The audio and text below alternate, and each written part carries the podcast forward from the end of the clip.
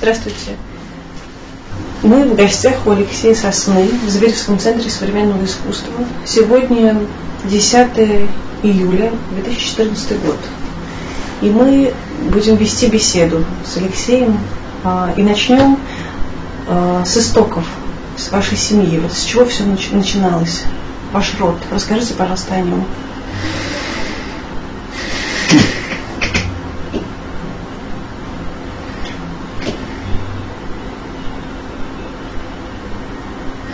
Как и очень многие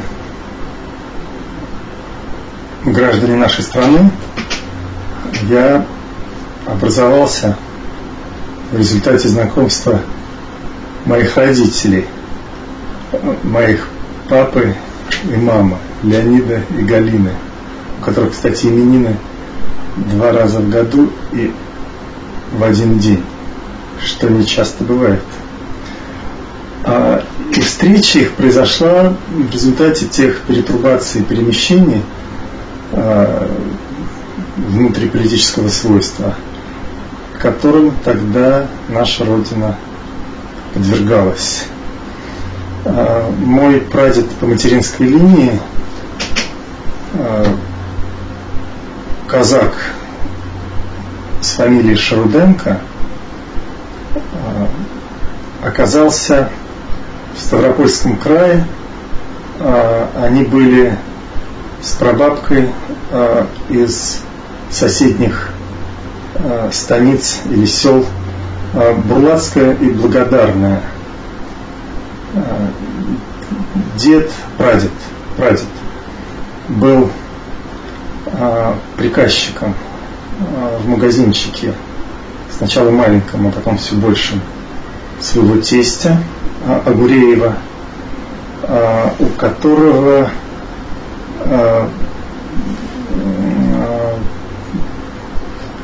были, я так подозреваю, что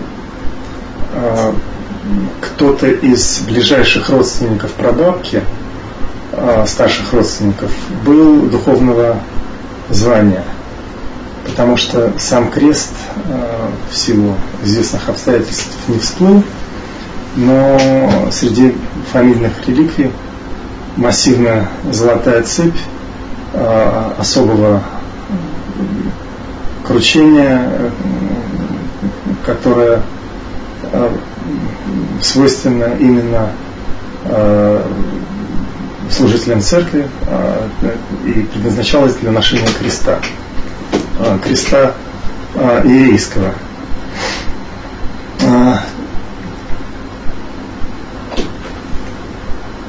Свояком прадеда был крупнейший промышленник края,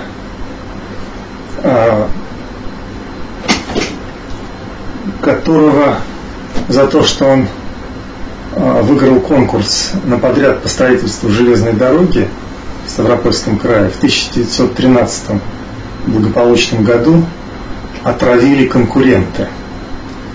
В одном из э, зданий, э, им построенных, э, находится э, музей краевой, где ему, свояку деда, то есть они были женаты на родных сестрах, э, отводится целая мемориальная комната. Э, я сам там не был, но троюродный брат мамы, соответственно, внук этого э, свояка, моего прадеда, об этом э, рассказывает очень подробно. Фамилия его была Башкатов, э, и, собственно говоря, до сих пор э, чтится его память. Э, что касается э, папиной линии, то э, мой дед, э, родившийся в тысяча восемьсот восемьдесят восьмом году, в десятые годы был пламенным большевиком э, и увлекался марксизмом.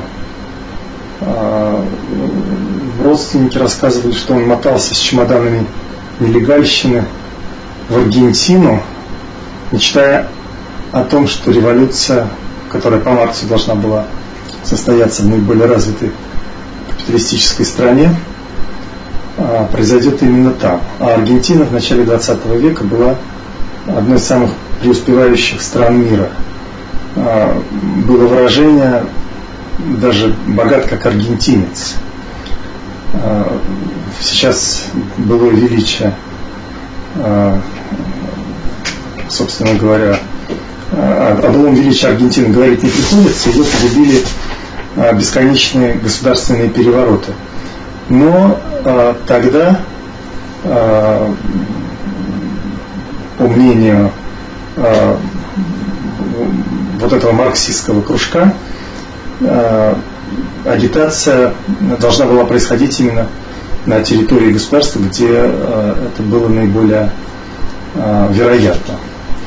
Э, потом был определенный провал, э, не, не удалось выяснить, кем был дед до своей последней официальной должности.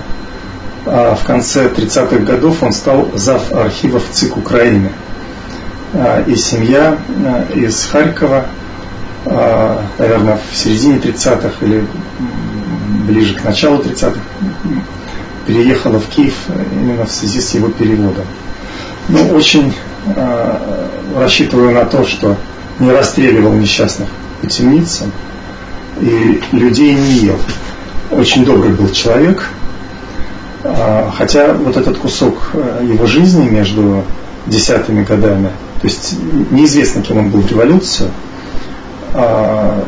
известно, что после войны его не восстановили, причем в очень жесткой форме, в должности.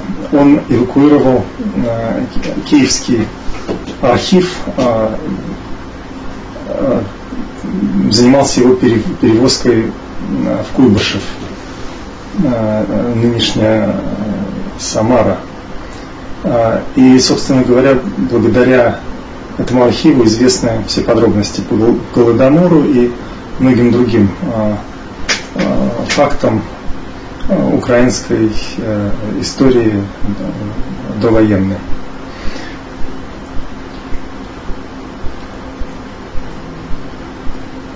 Бабушка по отцовской линии э, была э, выпускником Тартуского университета. Она закончила филологические и медицинские факультеты. Э, не знаю, в какой последовательности. Не исключено, что медицинский факультет она закончила в связи с тем, что э, на сельскохозяйственных работах у нее была настолько повреждена нога, что ее пришлось ампутировать. В восемнадцать лет она осталась без ноги. А,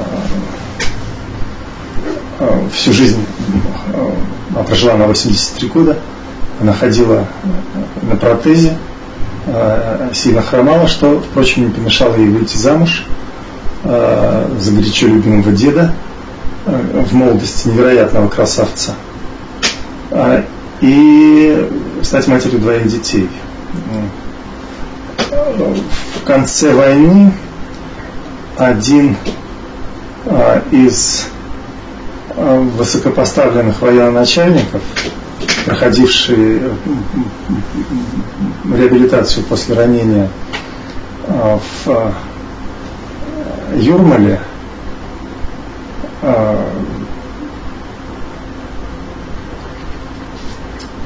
предложил ей перевестись в Москву, куда его, собственно говоря, переводили.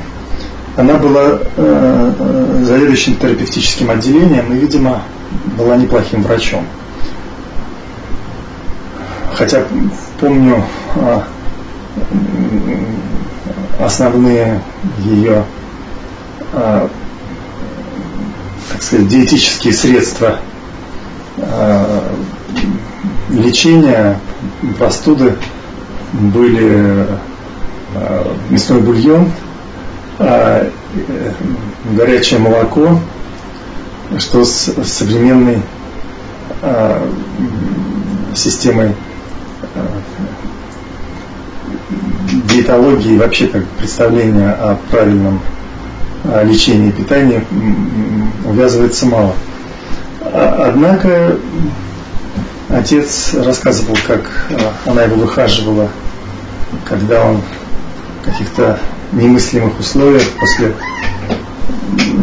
или в процессе невероятной дизентерии откуда-то куда-то выбирался и сутки шел расстояние там, порядка километра, и бабушка его, тем не менее, умудрилась выходить.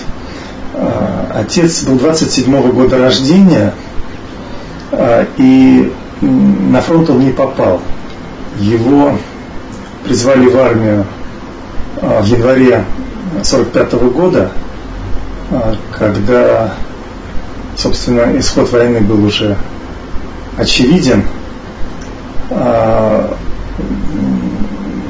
Из них должны были сделать за три недели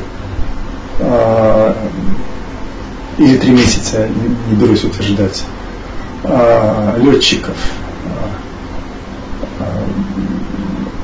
И, собственно говоря, их собрали, переписали, построили строем и сказали: идите на все четыре стороны, дан приказ вас распустить, без вас довоюем. Отец остался в аэропорту а, механиком. А, было это под Москвой, а, в районе а, аэропорт этот находился в районе Медвежьих озер. А, и какое-то время он проработал там, одновременно поступив а, в авиацион, авиационно-технологический институт. А бабушка к тому времени получила комнату на Пятой Тверской-Ямской, э, на улице Фадеева, э, которая, собственно говоря, стала моим э, первым ощущением того, что впоследствии было прочувствовано как московский центр. Э, в пятьдесят четвёртом, что ли, или в пятьдесят пятом году, еще до моего рождения, отец э,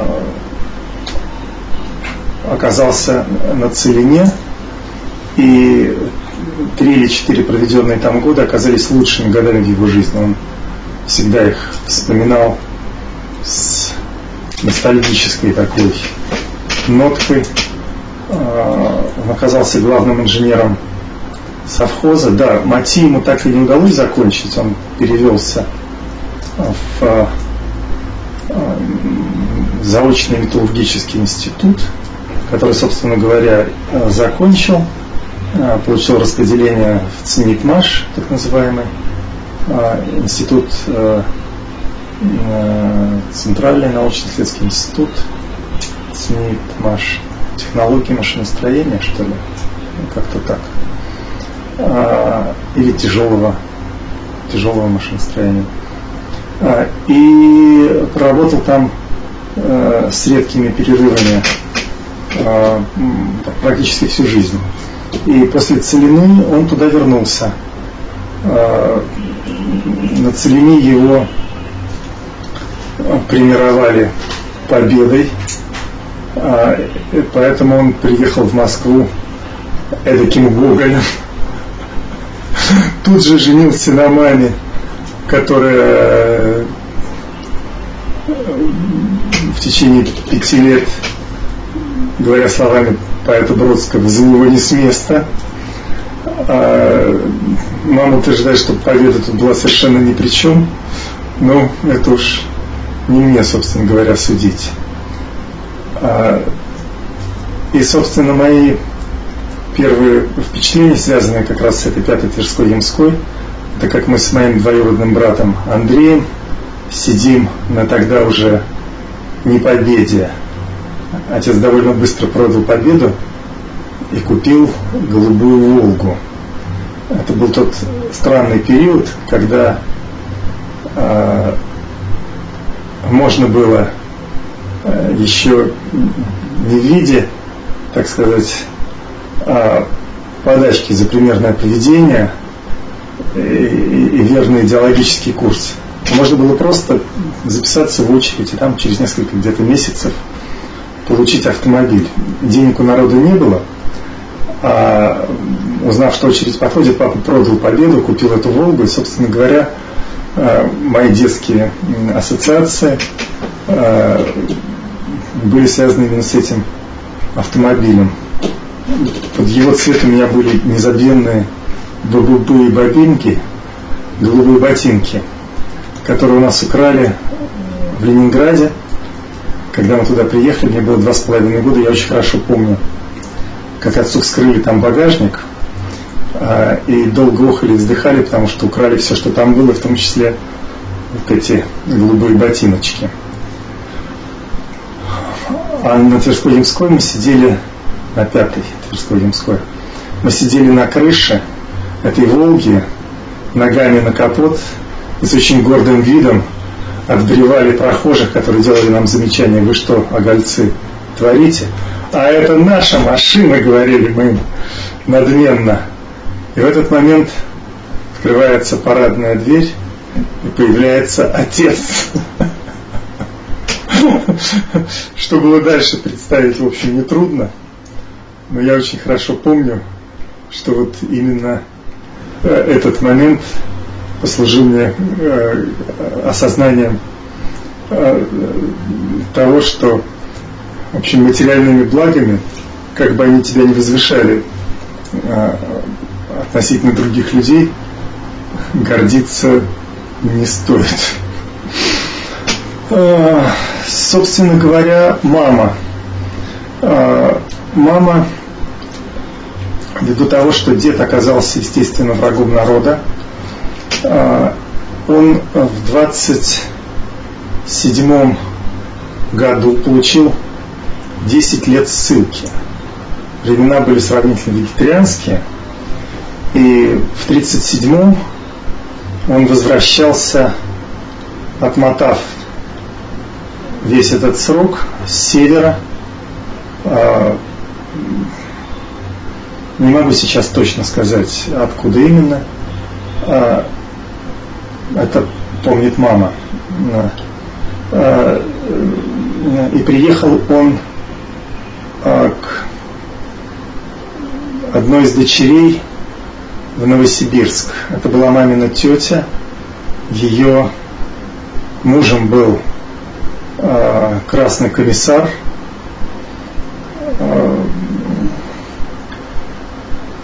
Который, увидав тестя, сказал ему громким шепотом: «Сутки, и чтобы я тебя больше не видел». И так и получилось, что он его больше никогда не увидел, потому что прадед собрал шмотки, схватил в охапку дочь и внучку, вторую дочь, всего их было три, а, мою маму и мою бабушку, и тотчас махнул а, к сыну, а еще сын был, а, который был, а, как-то не парадоксально, а, видным а, финансовым чиновником в Туркменистане. И а, в начале А, а, и мама, родившаяся в Ставрополе в тридцатом году, оказалась, а, соответственно, в тридцать... Хо-хо-хо. Наверное, я путаю. Наверное, дед все-таки вернулся где-то в тридцать четвёртом, потому что мама в Ашхабаде оказалась а, трех лет от роду. А может быть, нет. Может быть, они какое-то время жили в Новосибирске. Одним словом, в тридцать седьмом году мама и бабушка оказались в Ашхабаде, где наученный опытом дед на любой стук, подходя к двери, снимал шапку, не дед, а прадед, и кланялся, кто бы ни входил, будь то домоуправ, или соседка за спичками.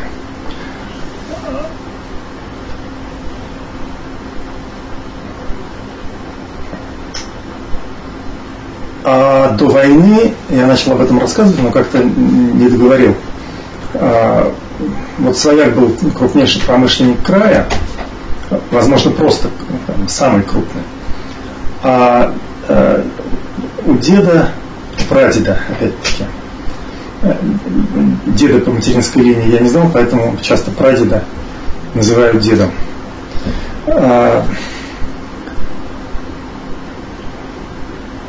На самом деле я, конечно, кое-что вспоминаю по ходу дела. Я стал говорить про духовное сословие в роду бабки, а это духовное сословие было в роду бабки по деду, фамилия которого Курицын, которого я не увидел, потому что с моей бабушкой они развелись, когда моей маме было три года. Да. Вот, от, оттуда это как раз а, золотая цепь. А, а, рассказ такой сбивчивый, не очень подготовленный, поэтому не знаю, что тут может остаться, что может порезаться.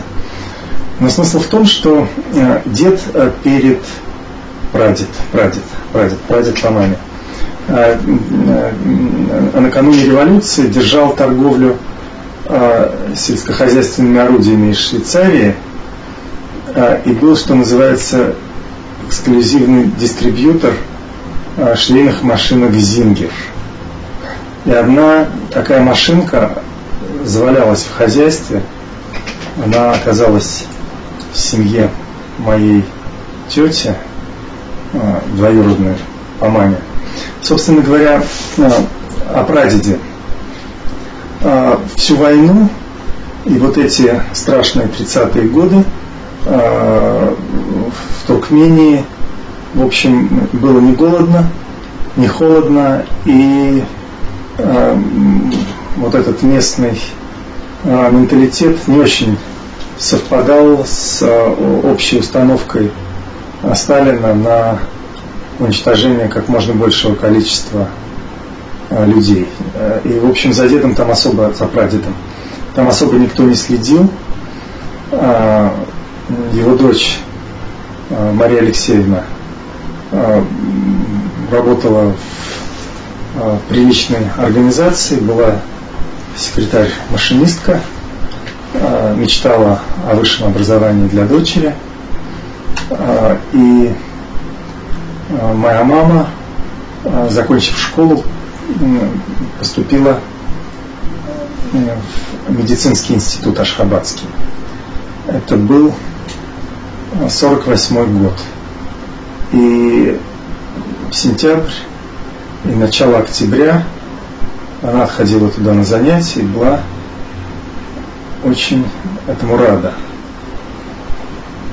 А потом произошло Ашхабадское землетрясение, знаменитое воскресенье, если я не путаю, это шестое октября тысяча девятьсот сорок восьмого года, где погибла реально половина города. Мне только недавно удалось узнать подробности и обстоятельства того, как это произошло.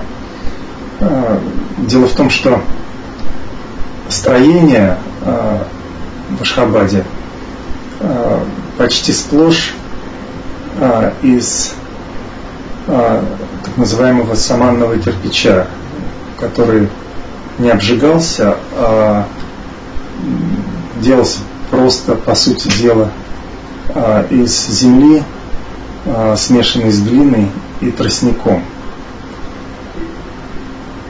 И стены а, вполне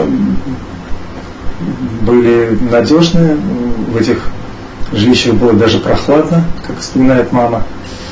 А крыши э, делались из жердей, э, которые также перекладывались соломой, и каждый год они трескались на солнце, и каждый год наносился новый слой, чтобы эти крыши не текли в тот период, когда там бывали дожди. И с годами вот этот слой становился все толще, толще, толще, и постепенно крыша превращалась в подобие бетонной плиты. Разумеется, куда более хрупкой и ненадежной, но от этого ничуть не менее тяжелой.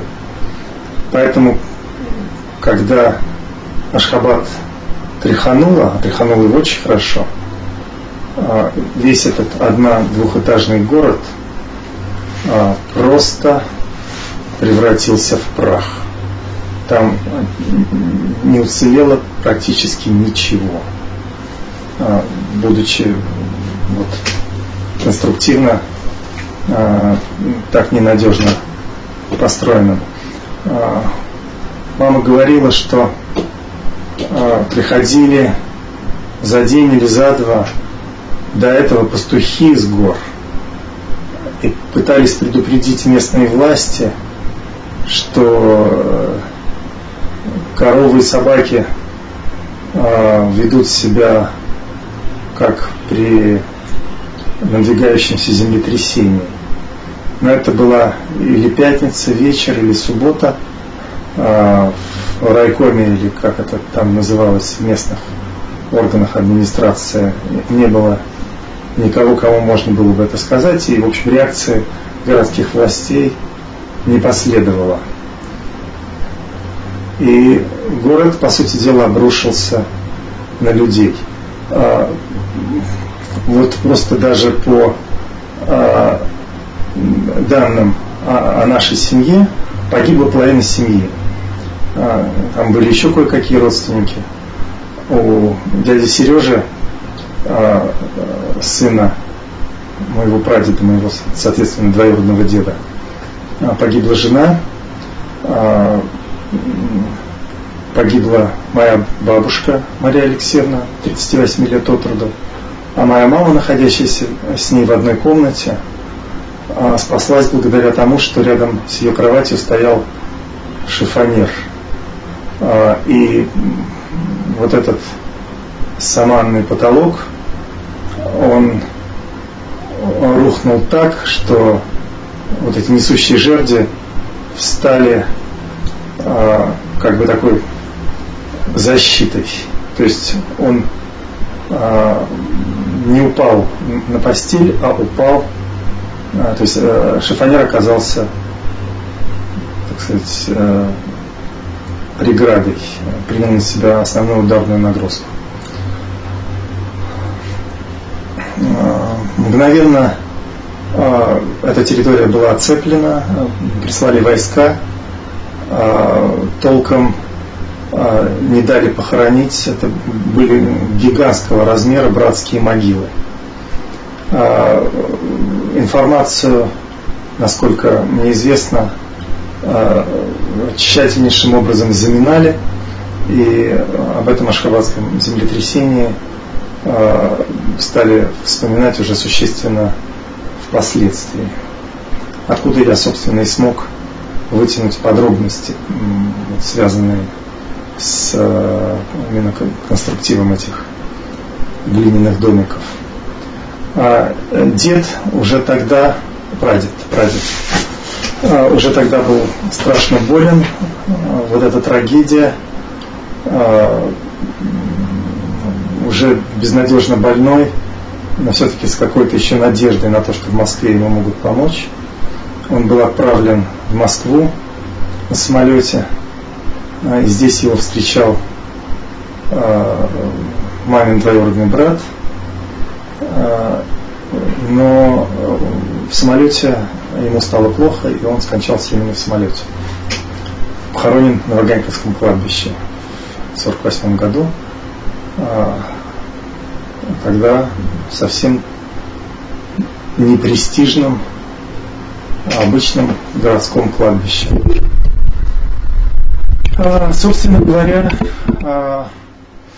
да, именно в связи с этим мама была вынуждена покинуть Ашхабад, где было просто негде жить, и с уцелевшей бабушкой своей, женой э, прадеда, соответственно, моей прабабкой, они приехали опять к тем же родственникам, э, которые из Новосибирска были переведены в Москву.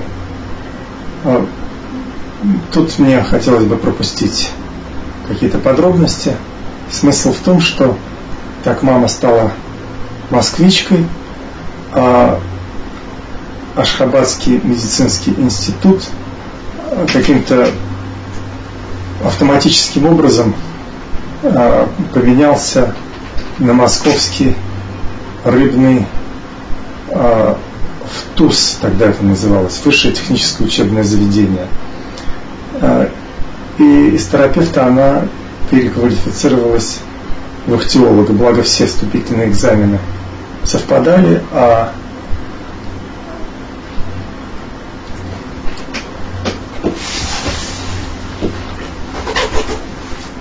занятия только-только начались.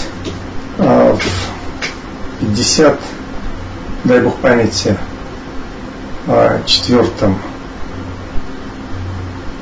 году, пятьдесят третьем, пятьдесят третьем, как не в пятьдесят втором, в пятьдесят втором, а, в пятьдесят втором в доме отдыха они познакомились с отцом, который, по воспоминаниям мамы, очень красиво ухаживал.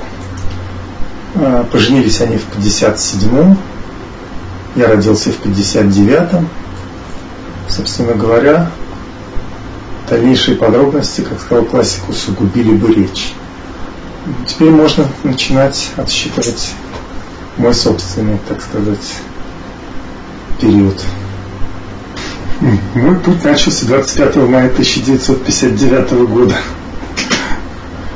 из роддома на Шаболке, куда маму привезли со схватками и где она рожала меня в течение двух суток.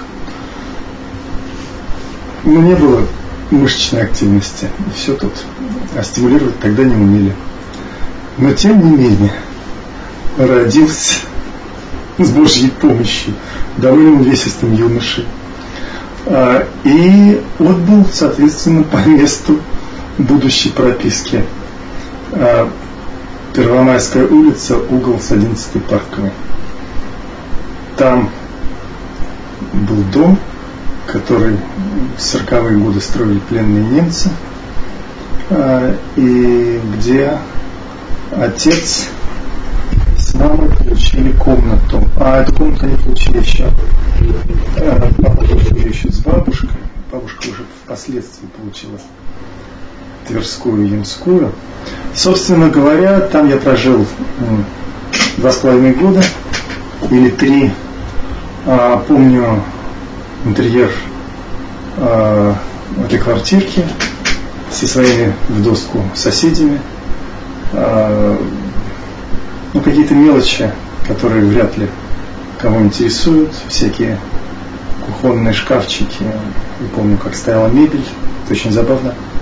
Прошло пятьдесят три года, а, а я это помню. Э, и оттуда мы переехали на Преображенку, а, в полторы комнаты, а, общей площадью аж двадцать четыре квадратных метра, что казалось после той девятиметровой комнатки а, существенным улучшением жизненных обстоятельств. Но не тут-то было. В отличие от предыдущих, соседи попались не ахти. Я хорошо помню все вот эти скандалы, какие-то постоянные требования, интриги одной несчастной дамы, которая против нас настраивала другую и продолжала ее настраивать уже после нашего отъезда в отпуск. И тут-то она поняла, в чем дело, и так далее. Вряд ли это все имеет какой-то содержательный смысл. А в схематичных формах это все есть у художника Ильи Кабакова. Чья это терка? Ольги Марковны. Я думаю, вот этой емкой формулы э, быт э, советский того времени вполне исчерпывающе описан. Э, родители э, и папа, и мама работали, э, постоянно залезали в долги.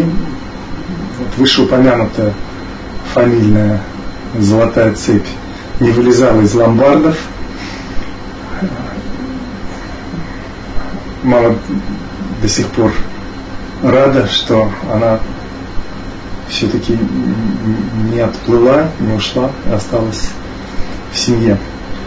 А я с трех примерно лет оказался э, на шестидневке э, в детском саду, который до самого недавнего времени находился, как и в те времена, в Орликовом переулке. Помню этот невероятный шпиль э, Министерства путей сообщения, который подсвечивали по праздникам. Вот лежа вот в этой нашей детской кроватке, раскладушке, которая из себя представляла э, деревянную раму со складывающимися внутрь деревянными же ногами. Я не помню, как там был матрас, не было, но вот на, эту, на эту раму был натянут брезент,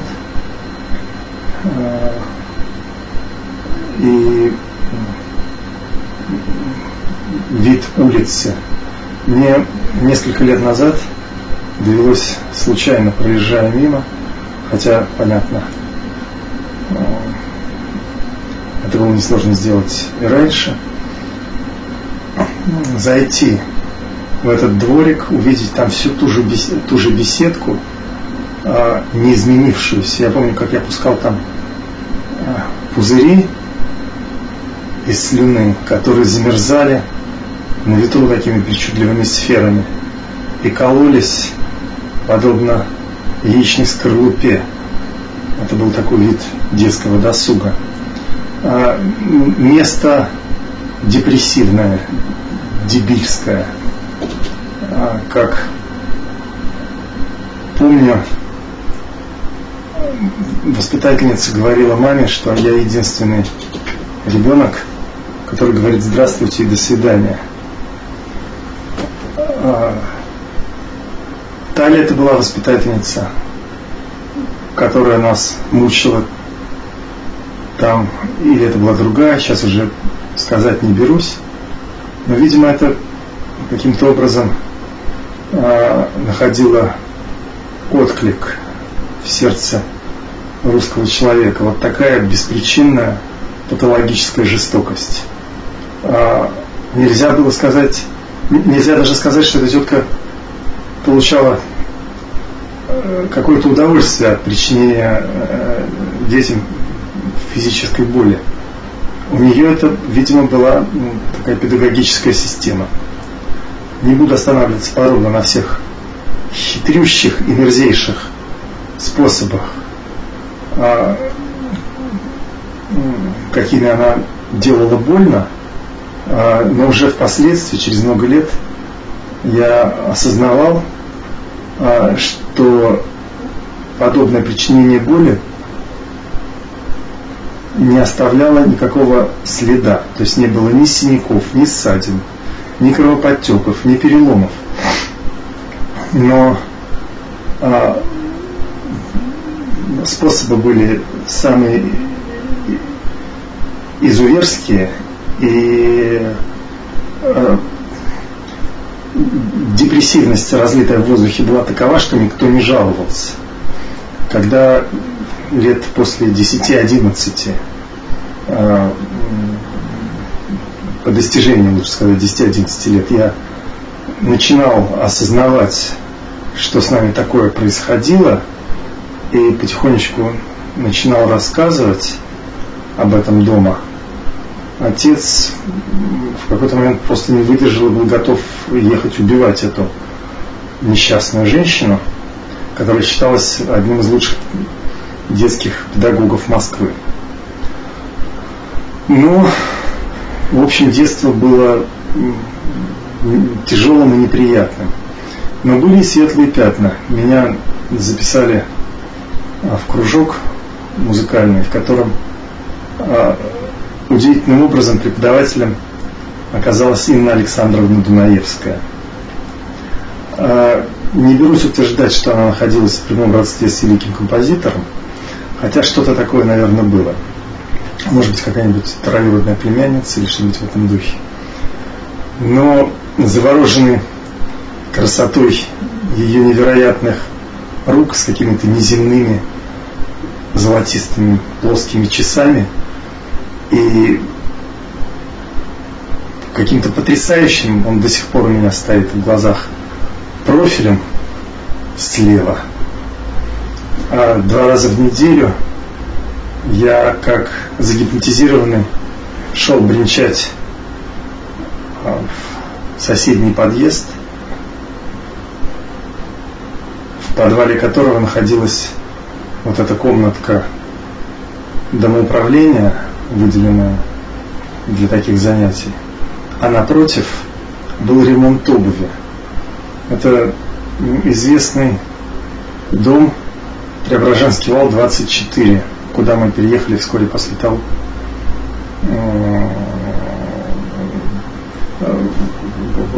после того, как выехали из Измайлова с Парковой.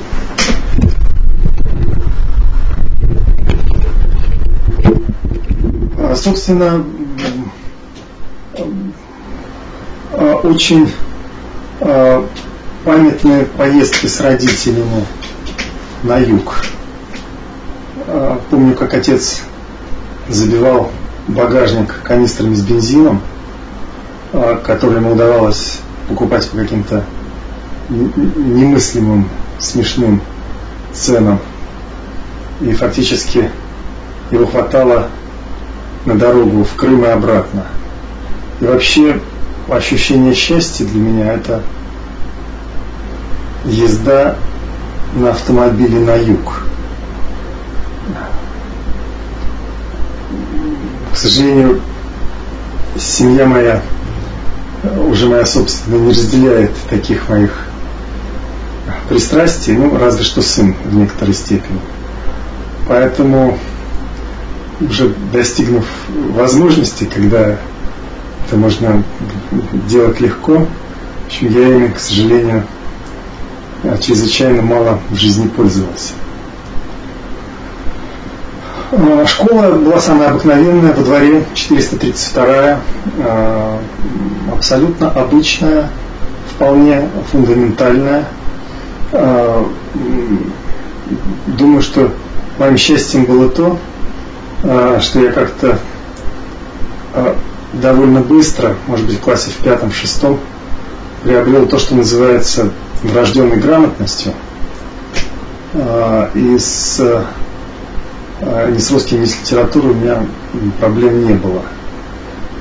Сочинения я писал вполне, так сказать, на уровне. Ну, вот это вот советская дребедень такая, роль труда в превращении обезьяны в человека под условным названием. Всегда выбирал в сочинениях свободные темы, потому что трактование классики, ну какой там восьмиклассник мог написать сочинение по Толстому или Достоевскому? Уже в, во взрослом возрасте я перечитал «Войну и мир», мне было, наверное, слегка за тридцать. И я понял, что это совершенно другое произведение, чем то, которое мы проходили в школе. Хотя в этом смысле мне тоже повезло, потому что я умудрился его прочесть до того, как мы начали его разбирать с нашей э, хорошей, доброй, но бесконечно советской тетей. И вообще э,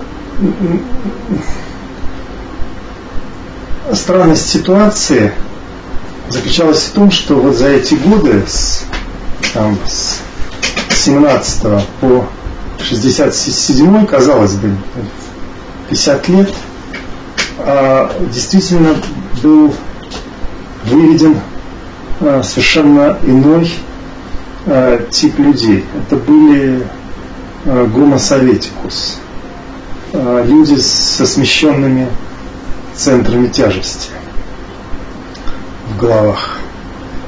И мне кажется, должно пройти еще не меньше пятидесяти, чтобы изменения, которые сейчас, в общем-то, видны, несмотря ни на что, стали бы доминировать в конечном счете вот эту странную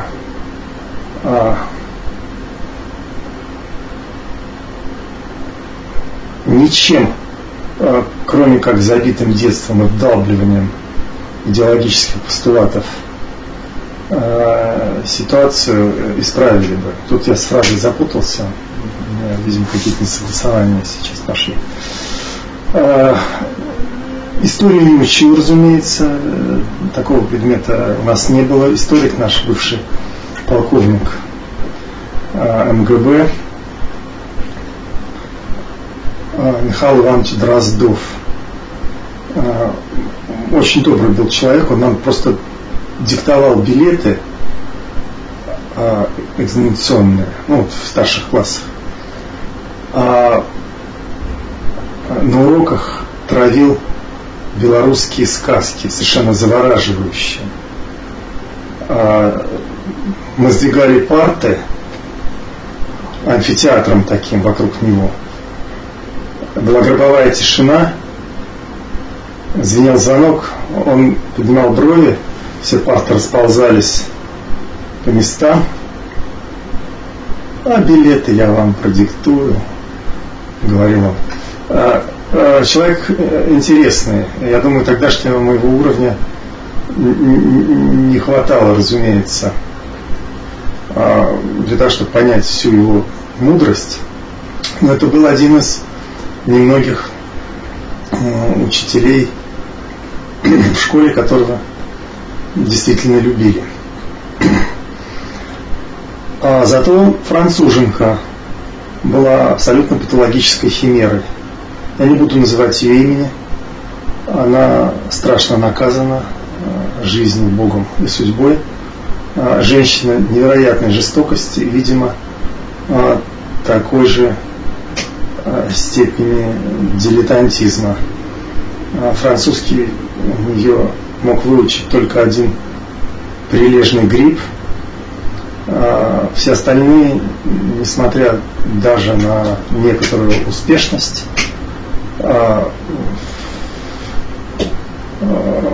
все-таки языком после школы пользоваться не смогли. А у меня получилось так, что я оказался в двадцать лет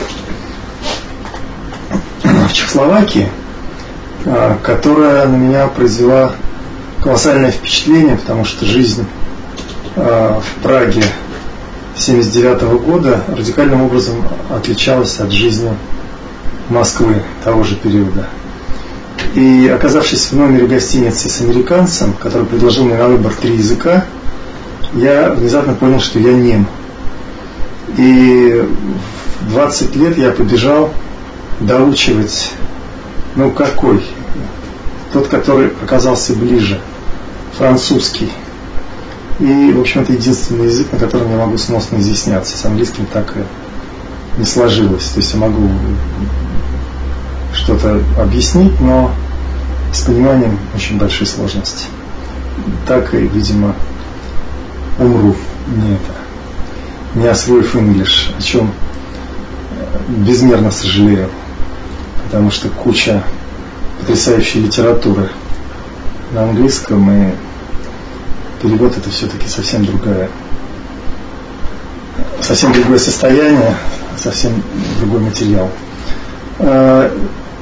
Поступил после школы в автомеханический институт по причине того, что, ну, как бы любил при отце возиться с автомобилем. Алексей, а вы писали во время учебы, поскольку у вас есть поэтическая... В школе какие-то были попытки, но они, как это ни странно, мне до сих пор непонятно. Ни одной из тех преподавательниц русского языка, какие у нас были, не поощрились. Но это, может, и хорошо, потому что все это внутри как-то зрело, вылилось уже во время учебы в этом техническом вузе. Сразу стало понятно, что поступил я в него абсолютно зря. Ну, не влекла меня теория механизмов машин и сопромат и все такое. То есть я получил об этом вполне сносное представление для того, чтобы э, не бояться забить гвоздь или полезть с гаечным ключом под капот. Э, но сейчас как-то получается так, что знание того, как это делать, э, значительно важнее, чем умение. И поэтому полученные там знания, собственно, позволяют мне на моей нынешней работе обходиться без матерого хозяйственника, то есть экономить на зарплате, прямая выгода. А с другой стороны, я не загремел под фанфары. И думаю, что в армии мне пришлось бы туго. Не то чтобы я был особым умником, но интеллигентиков в очках, к тому же из Москвы, в армии не очень-то жаловали. Поэтому вся моя армия закончилась двухмесячными сборами военными. И стоит мне подумать о том, что подобное состояние могло бы длиться в двенадцать раз дольше, мне уже по прошествии даже стольких лет становится плохо. Тупость бесконечная, бездарная муштра, политработа какая-то, ну, в общем, вся вот эта шняга. Но при этом, понятно, и в этом институте была какая-то веселая такая студенческая жизнь, но это скорее всего функция молодого организма, э, свойства юности, а не, так сказать, какие-то заслуги, собственно, учебного заведения. Э, научился там пить пиво, которое раньше мне казалось чрезвычайно невкусным. А, собственно, оно и не было вкусным до того, пока я не попал в Прагу. А в Праге я почувствовал разницу между нашими этими стояками, где за двугривенный тебе наливали четыреста пятьдесят семь или сколько-то там граммов, потому что пол-литра стоили двадцать две копейки. А двадцати двух копеек не было, автоматы были заточены на двугривенный. А потом пиво подорожало, стало стоить уже, по-моему, сорок копеек. К тому времени это пиво я уже тоже перестал. Про военную кафедру очень смешные всякие истории. Старшина Заводкин, подать сюда зачетные кружки, книжки. Все довольны своими баллами? Что, Крючков, руку тянете? Недоволен?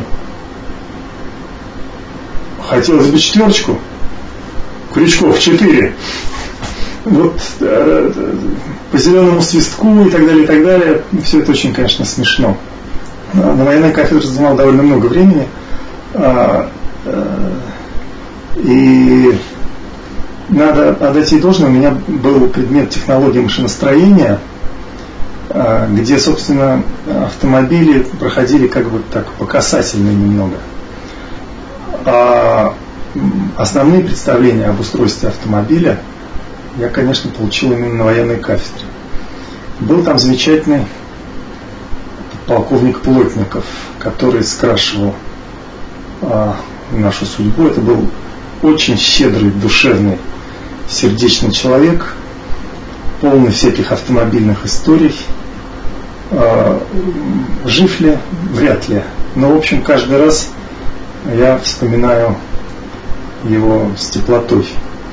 А, так, ну видишь, какое дело, говорит. А, студенты ТИАМа не обязаны получать права. Но я для тебя что-нибудь сделаю. На грузовике ездил? Ездил, не моргнув глазом, сказал я. О, давай, значит, еще раз проедешь, и я тебя запишу в сдающую группу. И так, закончив институт, я получил автомобильные права, причем сразу аж на грузовик, хотя наш факультет не должен был их получать в обязательном порядке, как те студенты, которые учились на факультете автомобилей и двигателей. Потом был такой смешной период, да, конечно, в это время уже завязались первые серьезные дружбы. Это был бесконечно мной любимый и оплакиваемый. двадцать лет прошло с года его смерти. Мой самый близкий и самый дорогой друг Роман Чапига. Человек, благодаря которому вот я стал отчасти тем, что я есть. Гений парадоксов, вечно сомневающийся во всем, постоянно ищущий суть предметов, смысл и совершенно иных художественных критериев и стратегий, нежели я. Если для меня в седьмом классе оказался точкой невозврата блок, то для него главной фигурой был Мандельштам, который, конечно же, впоследствии стал моим бесконечно любимым поэтом. Но вот эти смысловые структурные сдвиги, которые у Блока были в каких-то латентных формах, Мандельштама достигли масштабов абсолюта. И в этом смысле, если сравнивать их как двух поэтов Серебряного века, то, наверное, Мандельштам круче.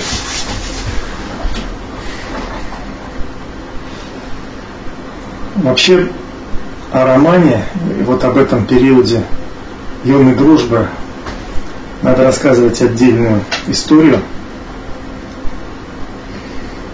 Но я думаю, что это не в рамках данной программы. Хотя я думаю, что это было, наверное, самое важное, что произошло со мной в ранней юности. Я думаю, это интересный момент. Мои друзья, вот он, Роман, еще был такой славный малый Костя Купеев, отношения с которым сохраняются до сих пор, хотя он много лет уже живет в Израиле, профессор математики или что-то в этом роде.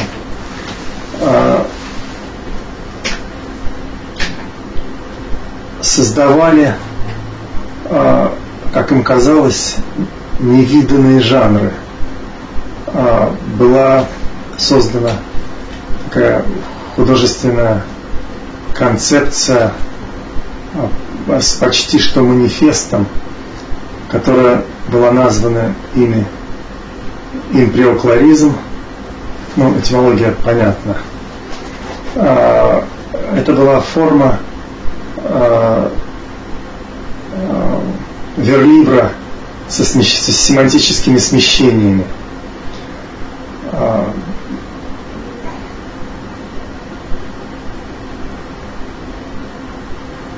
Конечно же, все это было в литературе и русской, и мировой. Но ими это было как бы открыто заново в начале восьмидесятых годов. И я до сих пор в каком-то смысле подпитываюсь токами, пульсирующими вот в этих нескольких десятках небольших текстов. Это почти, почти сплошь верлибры, но верлибры с глубокой внутренней разъединенностью частей и созданием новых парадоксальных смыслов, даже не созданием, а случайным возникновением. Это можно было бы вполне считать абстрактными стихами. Ну, известно, Кандинский был на шаг от абстракции, но тем не менее живопись его была фигуративна. И на одном из подготовительных этапов выставки он увидел работу, стоящую на боку, свою работу. И так э, началась абстракция. Вот не до конца понятые и прочувствованные стихи Мандельштама, вот, например, такие. Я буду метаться по табору улицы темной, за веткой черемухи в черной рессорной карете, за капором снега, за вечным, за мельничным шумом. Я только запомнил каштановых прядей осечки, придымленных горечью. Нет, с муравьиной кислинкой, от них на губах остается янтарная сухость. В такие минуты воздух мне кажется карим, и кольца зрачков одеваются выпушкой светлой, ну и так далее. Это знаменитейшее стихотворение Мандельштама читать, но если его а, а, раздробить и вот эти образы а, разъять и, и не, не обрести их внутренние смыслы, а, то это почти, почти абстрактный стих. Или, например, вот это тоже не менее известное стихотворение «На смерть» Андрея Белого. Как садятся стрекозы, не чуя воды, ну, фрагмент, естественно, в камыши, налетели на мертвого жирные карандаши, на коленях держали для славных потомков листы, узнавали, просили прощения у каждой черты. Вот эти жирные карандаши, налетевший на мертвого, вот сам этот образ, если его э, э, буквально, визуально представить, то это, конечно, тоже очень... Э, тут тебе и, и Дельво, и Магрит, и Сальватор Дали, э, и следующий шаг – это полная оторванность от смыслов. Вот... Э, Я не берусь утверждать, что я был тогда филологически более искушен, чем они, но я как-то а, их, вот эта первообразность а, этих метафор увлекала больше, чем расшифровывание смыслов, которые за ними стояли, моих друзей, эмпириоклористов.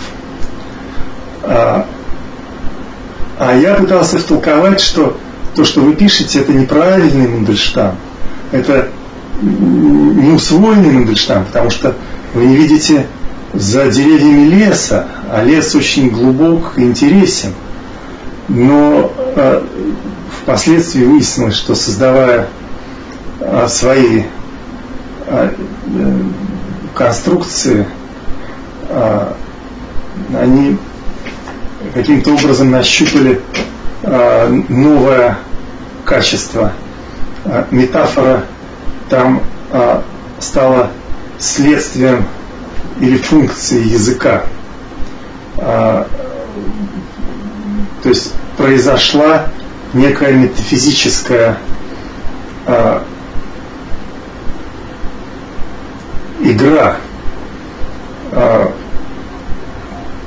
когда поэт пишет как бы одно, а в результате получается нечто совсем иное. Вот на самом-то деле в этом и есть загадка поэзии, потому что поэт всегда, как ему кажется, пишет одну, а потом в восхищении обнаруживает, что написано гениальное стихотворение.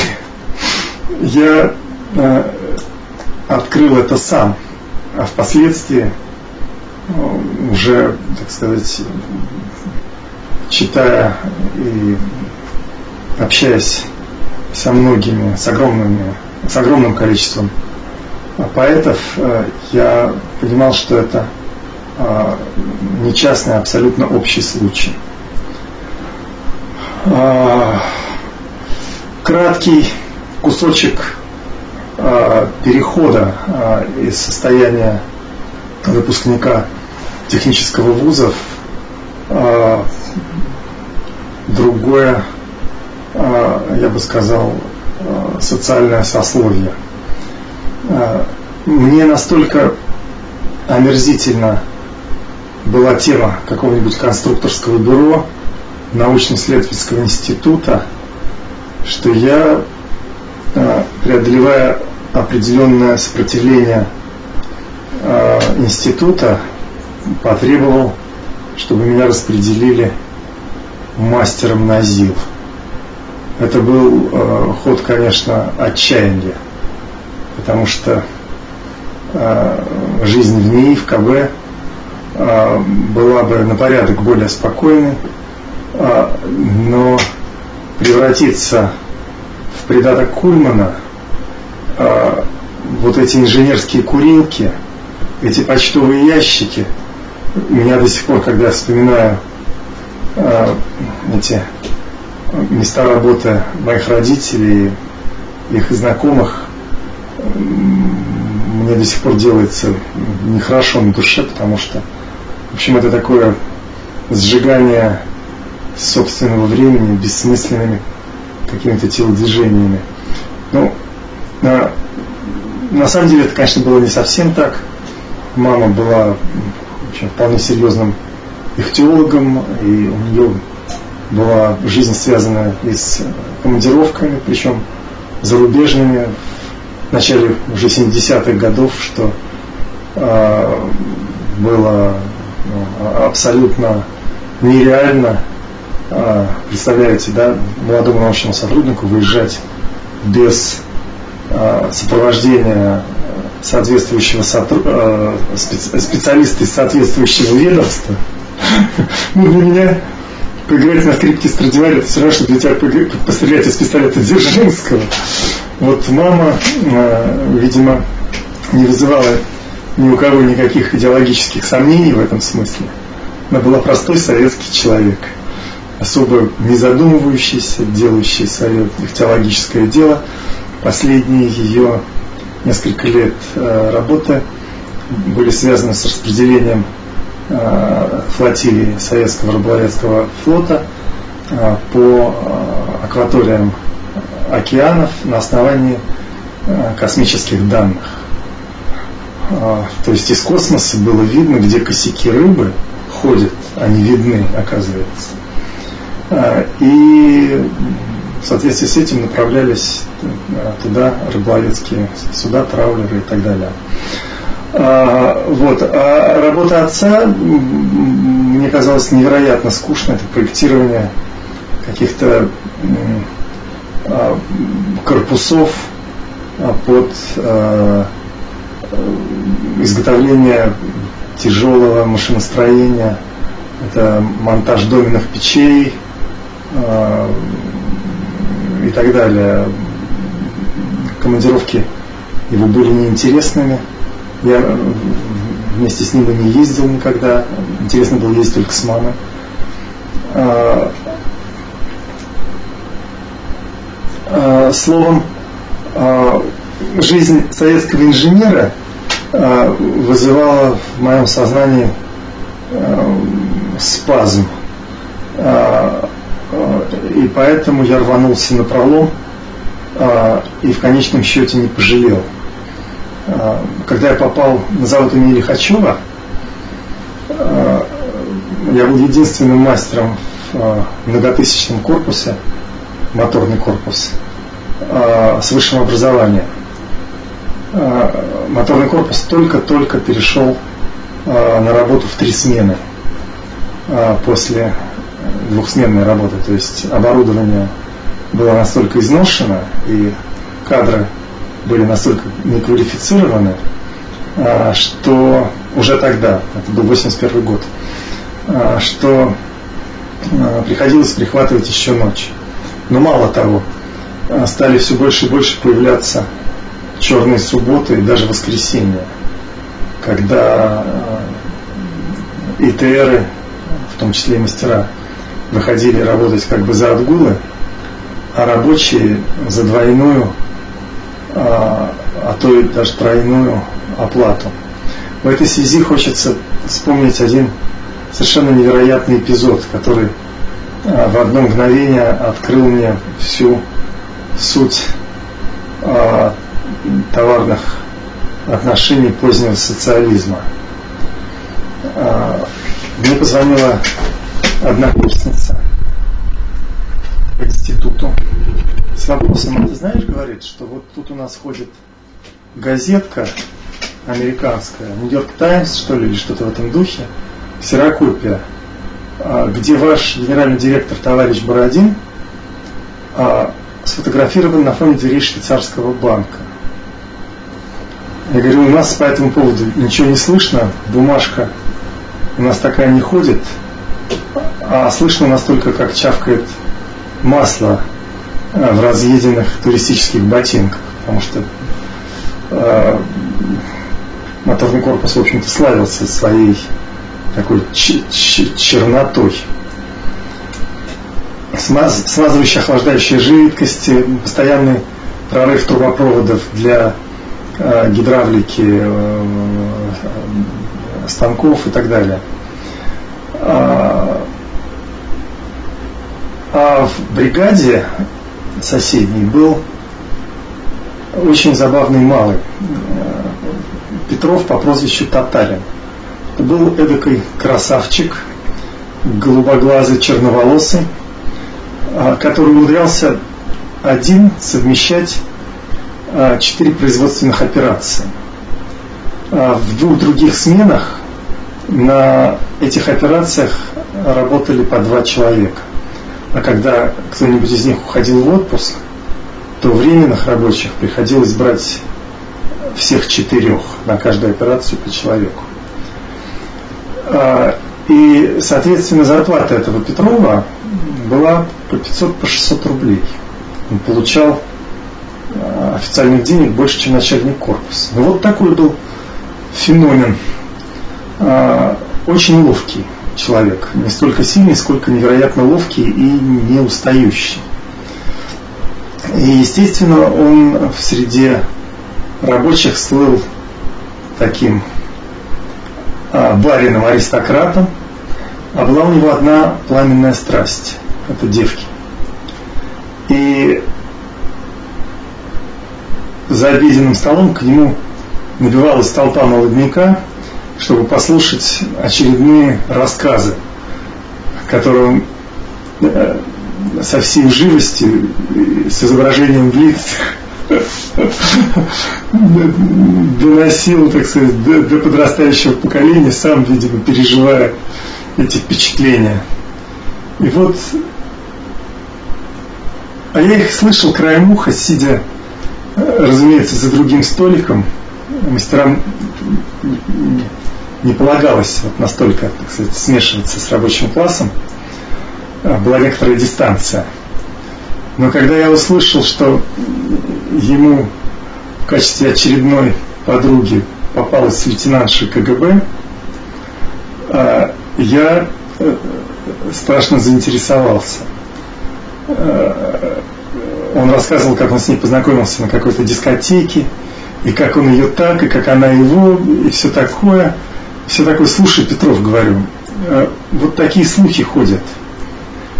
Узнай, что там в ка гэ бистских кругах по поводу товарища Бородина слышно.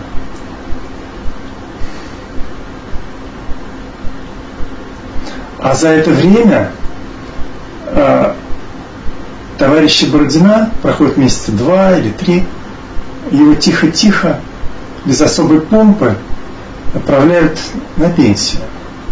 Это год где-то, наверное, восемьдесят второй — восемьдесят третий. А Бородин был свояк Косыгина. Косыгин был одним из трех лиц государства. Брежнев, Косыгин, Подгорный, еще был министр иностранных дел Громыко, господин Нет, известный в дипломатических, мировых дипломатических кругах. То есть они были женаты э, с, Кос, с, Кос, с Косыгиным на сестрах. Э, это все выяснилось, естественно, сильно впоследствии. И Петров мне рассказывает совершенно невероятную, э, невероятную по степени э, э, того шока, который он вызывал, историю, но, э, как теперь становится понятно, история совершенно обыкновенная. Началась она с того, что, да, он, естественно, спросил свою девицу об этом и рассказал мне буквально на следующий день, что произошло с Бородиным, поскольку подружка этой его девицы оказалась сотрудницей ровно того отдела, который занимался раскручиванием всего этого дела. Здесь мне хочется сказать, что это все может быть фейком, потому что никаких, естественно, документов я не видел, никаких доказательств этому нету. Со свечкой не стоял, была ли это лейтенант КГБ, но мне кажется, общий примитивный уровень Петрова, весьма простого, малого, был бы э, в несоответствии вот с тем рассказом, э, который, э, собственно, э, я услышал. Э, дело якобы выглядело так. Э, из Индии пришел двигатель на рекламацию э, с каким-то там дефектом. Э, обратно на завод. На заводе при приемке случайно обратили внимание, что двигатель с таким номером не выезжал в Индию. На заводе уже тогда была Несуны, это же было общее место советских производств. Тырили все, что можно было стырить. Карбюраторы, детали, большие мелкие части. Так для того, чтобы минимизировать потери, были созданы специальные охранные подразделения внутризаводские. Назывались они почему-то КВОП, аббревиатуру сейчас не расшифрую. И вот этот КВОП стал искать этот двигатель. И выяснилось, что этот двигатель числится за автомобилем, э, находится, э, числится за автомобилем, э, который приписан к транспортному цеху этого же завода.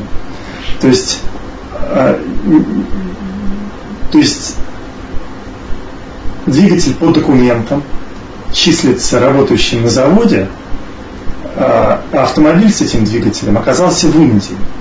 То есть он был каким-то образом нелегально продан. И судя по тому, что произошло с Бородиным, как его после этого раскручивали, этот случай был абсолютно не единичный. По словам Петрова, обнаружились целые эшелоны, которые вместо Эстонии шли в Грузию и так далее. В общем, этот коррупционный аспект, который мы сейчас видим в полный рост, он существовал, я думаю, всегда. Во всяком случае, вот эта информация мне известна вот в такой интерпретации, и я думаю, что она очень похожа на правду. В восемьдесят четвёртом году, уже слегка подустав от такого затянувшегося знакомства с советским производством, я подал документы на творческий конкурс в литературный институт, а для, верно, а для верности заручился поддержкой такого советского поэта Евгения Михайловича Винокурова, которого постоянно путают с другими поэтами. Был он не бог весть какого дара, но дара подлинного. И то, что у него есть несколько стихотворений, в том числе вот эта песня грустная «Сережка с малой бронной, Витька с маховой», это его, ну, каким-то образом от общего, из общего ряда поэтов послевоенного поколения выделяет. Это, конечно, был не Слуцкий, это, конечно, был не Самойлов, это просто другого масштаба фигура. Но, тем не менее, вот какая-то живая внутренняя э, нота э, в нем звучала, и он меня взял буквально э, на пороге, прочитав э, несколько стихотворений, дал мне рекомендацию, и я, собственно, э, полагаю, с э, этой рекомендацией поступил в этот институт без особых проблем.